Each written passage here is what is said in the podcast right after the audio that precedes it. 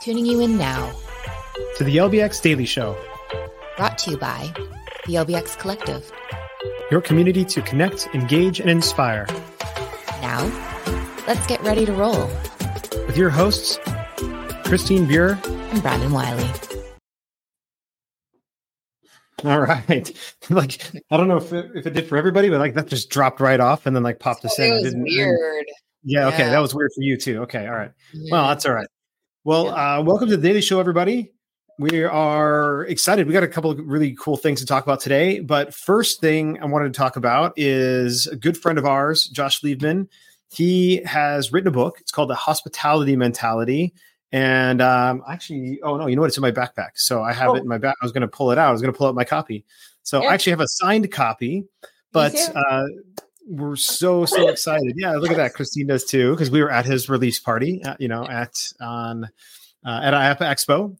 Uh, but he's his book is uh, is actually now available for purchase on Amazon.com, and um, you can also go to the hospitalitymentality.com fill out a little form there and you can buy a book and get a signed copy from Josh as well or you can just go right to Amazon and purchase through you know Kindle or you know paperback or whatever and you can check it out. So just go to Amazon the hospitality mentality and give it a read. It's a fantastic book. Uh, he is uh, Josh is an expert in guest experience and he's also the co-host of the Attraction Pros podcast as well. So if you haven't had a chance to listen to that, highly recommend listening to the Attraction Pros podcast.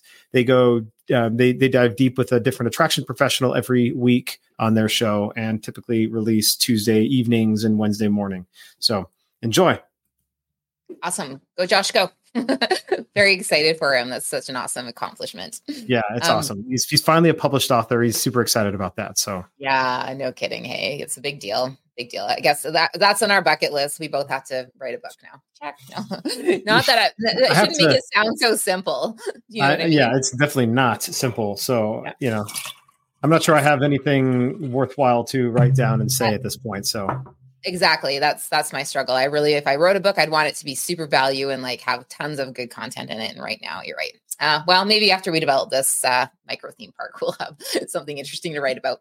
Um, yeah, exactly. anyway. Okay i finally figured out what i'd like you to buy me for christmas this year because okay. I know you were planning on something. So anyway, I just thought, uh, yeah, it might be fun if you like we could get some reservations at these Willy Wonka fun suites that they have uh, going on and booking right now. Right? They look so awesome and so cool.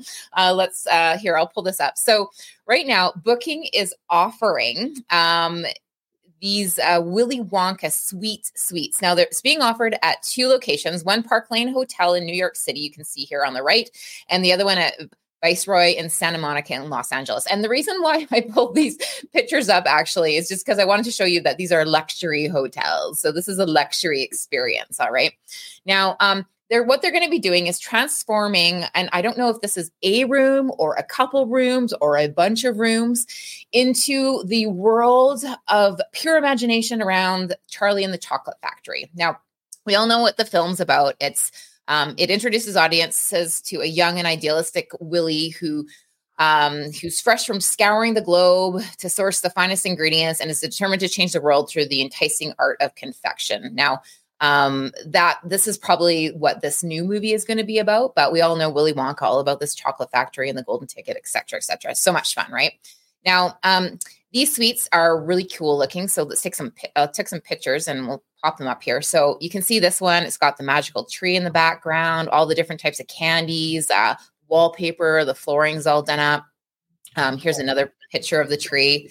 Um, like real big candy cane lollipops and suckers and cookies in there.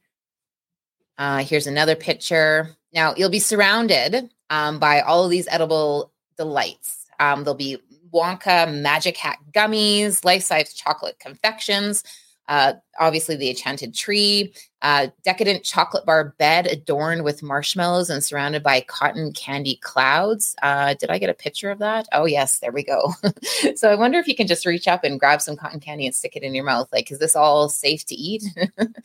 um, anyway, all these specially designed elements weave an exclusive in suite wonderland inspired by the film and promote the sweetest of dreams. Of course, they do. Now, the overnight stay includes airport transfers, tickets to see the new Willy Wonka in theaters, uh, vintage destination posters, wallpaper inspired by the characters' travels. So I'm not sure if that means you get to take wallpaper home with you, um, and candy inspired beverages and more. Anyway, the catch here is that these go on sale or they're going to be listed on bookings on December 13th, noon Eastern Standard Time. And I don't know how many there are. It's for one night only on December 15th. So, seriously, right after you book it. so, I don't know if this is made for people in only New York and Los Angeles or people that can travel quickly to these locations. Um, but it would be a super cool place to stay and a really neat experience to have. Yeah, I mean, I'm curious to know how much they're going for. So that would be interesting. Um, I would imagine that to be quite a bit, just if they're going to justify all the effort for one night. But I, I, don't know. I mean, we've talked about we've talked about a couple of these different hotel experiences in the past, and. Um, I, I, don't know like these single nights. Uh, you know, there's one, there's a couple that were done around the Halloween period of time as well, and I just don't know how I yeah. feel about them. Like, I feel like it's a lot of effort. I, I, I would love to go. I'd love to stay there, but if, if, like from a promotional standpoint, like first of all, one night, like that's not enough. Like, give me at least two nights. Like, especially if I'm going to go see the movie, I can bookend the watching the movie. You know, with a stay at the Willy Wonka Suite Suite, twice, you know, one night and one night, and see the movie in between. And so mm-hmm. I really get an overall experience and uh, you know, and like or like run this for a couple of weekends or something like that. Like you've gone through all that effort, unless like there's a whole issue where if I am eating all the candy on the walls and everything else, like now they have to worry about sanitation for another guest coming oh. in like the next week, or they have to replace it all probably. So maybe it is something they can only do once. So, okay, so here's another little added fact is that the suites apparently are only going to be $12.15 um, as a nod to the fact that the movie's coming out on December 15th. So what this makes me believe is this is more just a marketing ploy than anything. Like I wonder if anybody actually can book the suites. Do you know what I mean? And it's just a way well, of like I'm sure somebody will. I'm sure somebody will get it booked, right? Like they somebody will get them booked, but mm-hmm. it's just a first come first serve and be really interesting. So I'd love to, to love to find out if like they have a follow up of like you know, the people who actually were able to stay and what their experience yeah. was.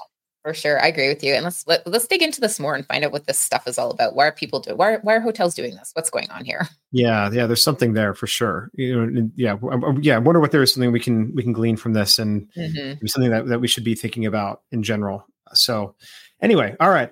Well, so on the next thing we, we actually, you know, I wanted to talk about is you know, we talk about mini golf on on a regular basis, and for the most part, I tend to like rip on mini like pure mini golf places. And i don't mean like some of the high tech like tech confused mini golf like Puttshack and puttify mm-hmm. and some of those like those are really interesting because they're more like entertainment areas. But like places that are just like classic mini golf and that's all you are um, I kind of like just wonder how sustainable that is as a business model. But what I really like about what Evergreen Miniature Golf is doing, and I think a key here is I'll just pull up you know one of their things here. The key is that these guys, first of all, their location is key. So they're closed right now because they're based in Door County, Wisconsin, and in Door County, that's a high tourist traffic place. It's really it's somewhat close-ish to the Wisconsin Dells but this brings in, and there's lots of nature. People are going up for cherry wine tasting and cherry festivals and all sorts of things. Like it's a really highly trafficked area. And I think in a scenario like that, a single attraction miniature golf place can be successful if there's a lot of tourist traffic coming in where you're not having to worry about repeat visitation, repeat play. That being said, what's interesting about these guys is they didn't just go ahead and build a really beautiful course amongst the woods. There's a creek that runs through it and some waterfalls, and they just really built a beautiful course. They also spent a lot of time um, building out uh, educational components. And so as you're going and playing the course, they are uh, they, they basically have little placards that talk about the different types of trees and different types of plants.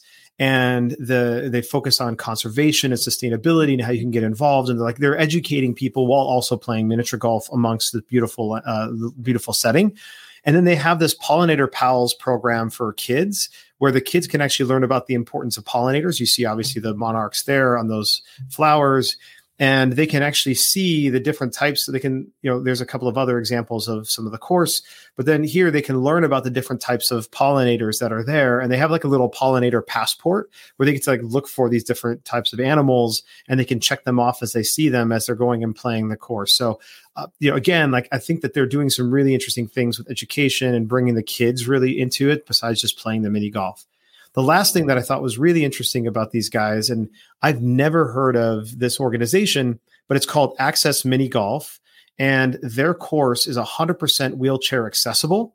And apparently, there's an organization, like if it's official organization or just this this loose collective called Access Mini Golf, where it's a listing of all the different mini golf courses across the world, but then you know also in the U.S. you can filter it by state uh, for all of the different mini golf places that are 100% accessible for wheelchairs, uh, people in wheelchairs. So um, I like that. And if you go on to accessminigolf.com, uh, you can actually get a whole six page PDF that has a listing of all the different, like, like in like 12 point fonts. There's actually a lot more of them than I thought that are fully accessible by wheelchairs. And so, um, yeah, that, that's pretty cool what they're doing.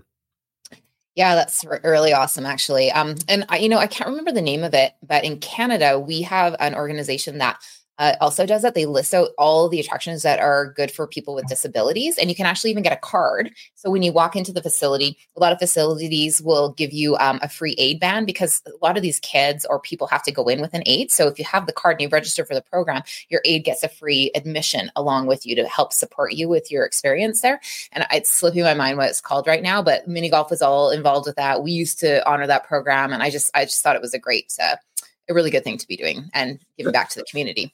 Yeah, that's uh, awesome. And I'll use this, I guess, as a quick little plug for next week. We're going to actually have a hot topic yeah. session on the Daily Show where we're going to bring in the executive director of IBCCES, which is an organization that is focused on training and, and certification around um, basically helping organizations be uh, more aligned with, I guess, more inclusive and more aligned with those who have neurodiversity uh, issues. So, um, you know, this would be autism and other neuro uh, neurological uh, diverse, neurologically diverse. I'm trying to use some of the terminology we've learned, um, but mm-hmm. neurologically diverse um, uh, issues. And so we are going to bring somebody on who's going to help talk about uh, some of those things and how to make our centers and you know our our staff more empathetic and more accessible and inclusive. Mm-hmm. Mm-hmm. Yeah, I'm excited for that. That's going to be a great time or good interview, right? Mm-hmm. Um, all right. Um, okay. Um, gosh, I feel like I talk about that all day. I have more ideas in my head. um, anyway, okay. So guess what? Apple's under fire, um, and this this might be its last Christmas um, selling watches, Apple watches in North America, because they got a big old patent issue brewing. um, anyway, let's get into the story a little bit. And now I'm going to be completely upfront. I borrowed this um, information from the Hustle. I just thought this was so interesting, and I am personally the owner of an Apple Watch, so I'm very, um, you know, this is an emotional issue for me. Don't take away my Apple Watch, they say, like your alligator pie, um, if anybody remembers that. Anyway back a few years ago, um, this guy, his name is Joe Kiani, uh, developed the pulse oximeter uh, technology. So that's the that's the sensor in the bottom of the watch uh, that reads uh, your blood oxygen levels. That um, Apple's now incorporated. Um, well, I shouldn't say they've incorporated his, but it, it's the same kind of technology, the same idea where it reads your blood oxygen and gives you uh, different readings into your watch. Um, anyway, his company Masimo developed this, and they've been using this tech in hospitals and on different high tech equipment, right? Um, a few years back, Joe uh, felt very honored and was really surprised when Apple invited him to come into their offices to share what he was doing um, and what he was thinking and where his product was going, not thinking at the time that this tech might actually impact the Apple brand. But uh, Apple had another thing in mind. Uh, they saw the future. Um, and they actually met with Joe again to talk about a licensing deal, but it didn't really seem to go anywhere. And they didn't really seem to have a super amount of interest in it. However, interestingly enough, a month later, they hired away his chief medical officer. Oh, um, actually, I should show you. Here's a picture of Joe. There's Joe. Um, they hired anyway. A month later, they hired away his chief medical officer, and then continued to hire 20 more employees from his office. Um, and then they opened up new offices in Irvine, California, right around from where Joe's offices were, just so that these people didn't have to relocate. Um, anyway, as the story goes, seven years later, Apple released the Series 6 watch, which included the first blood oxygen tech, um, which Joe is now saying is his tech. Um, which is super interesting. Now, Joe's got patents. He's fight, fought off other technology companies and other people with his patents and actually won. But patent law is so complicated and it takes so long to actually um, get anywhere with it. He actually uh, found a loophole so, what he discovered is that Apple Watches are manufactured in China, and that gave him the opportunity to look at how uh, what a trade ruling essentially. So, he went to the ITC, which is the International Trade Center, and he was awarded a ruling saying that it was his technology and that Apple needed to stop importing these watches as of December 26th this year. So, um, big win for the little guy. I think that's kind of interesting. Um, now, as it goes. Um, it sounds pretty dramatic and not really sure if it's really good to have this injunction in place for Apple. I mean, this technology actually does some pretty awesome things right now.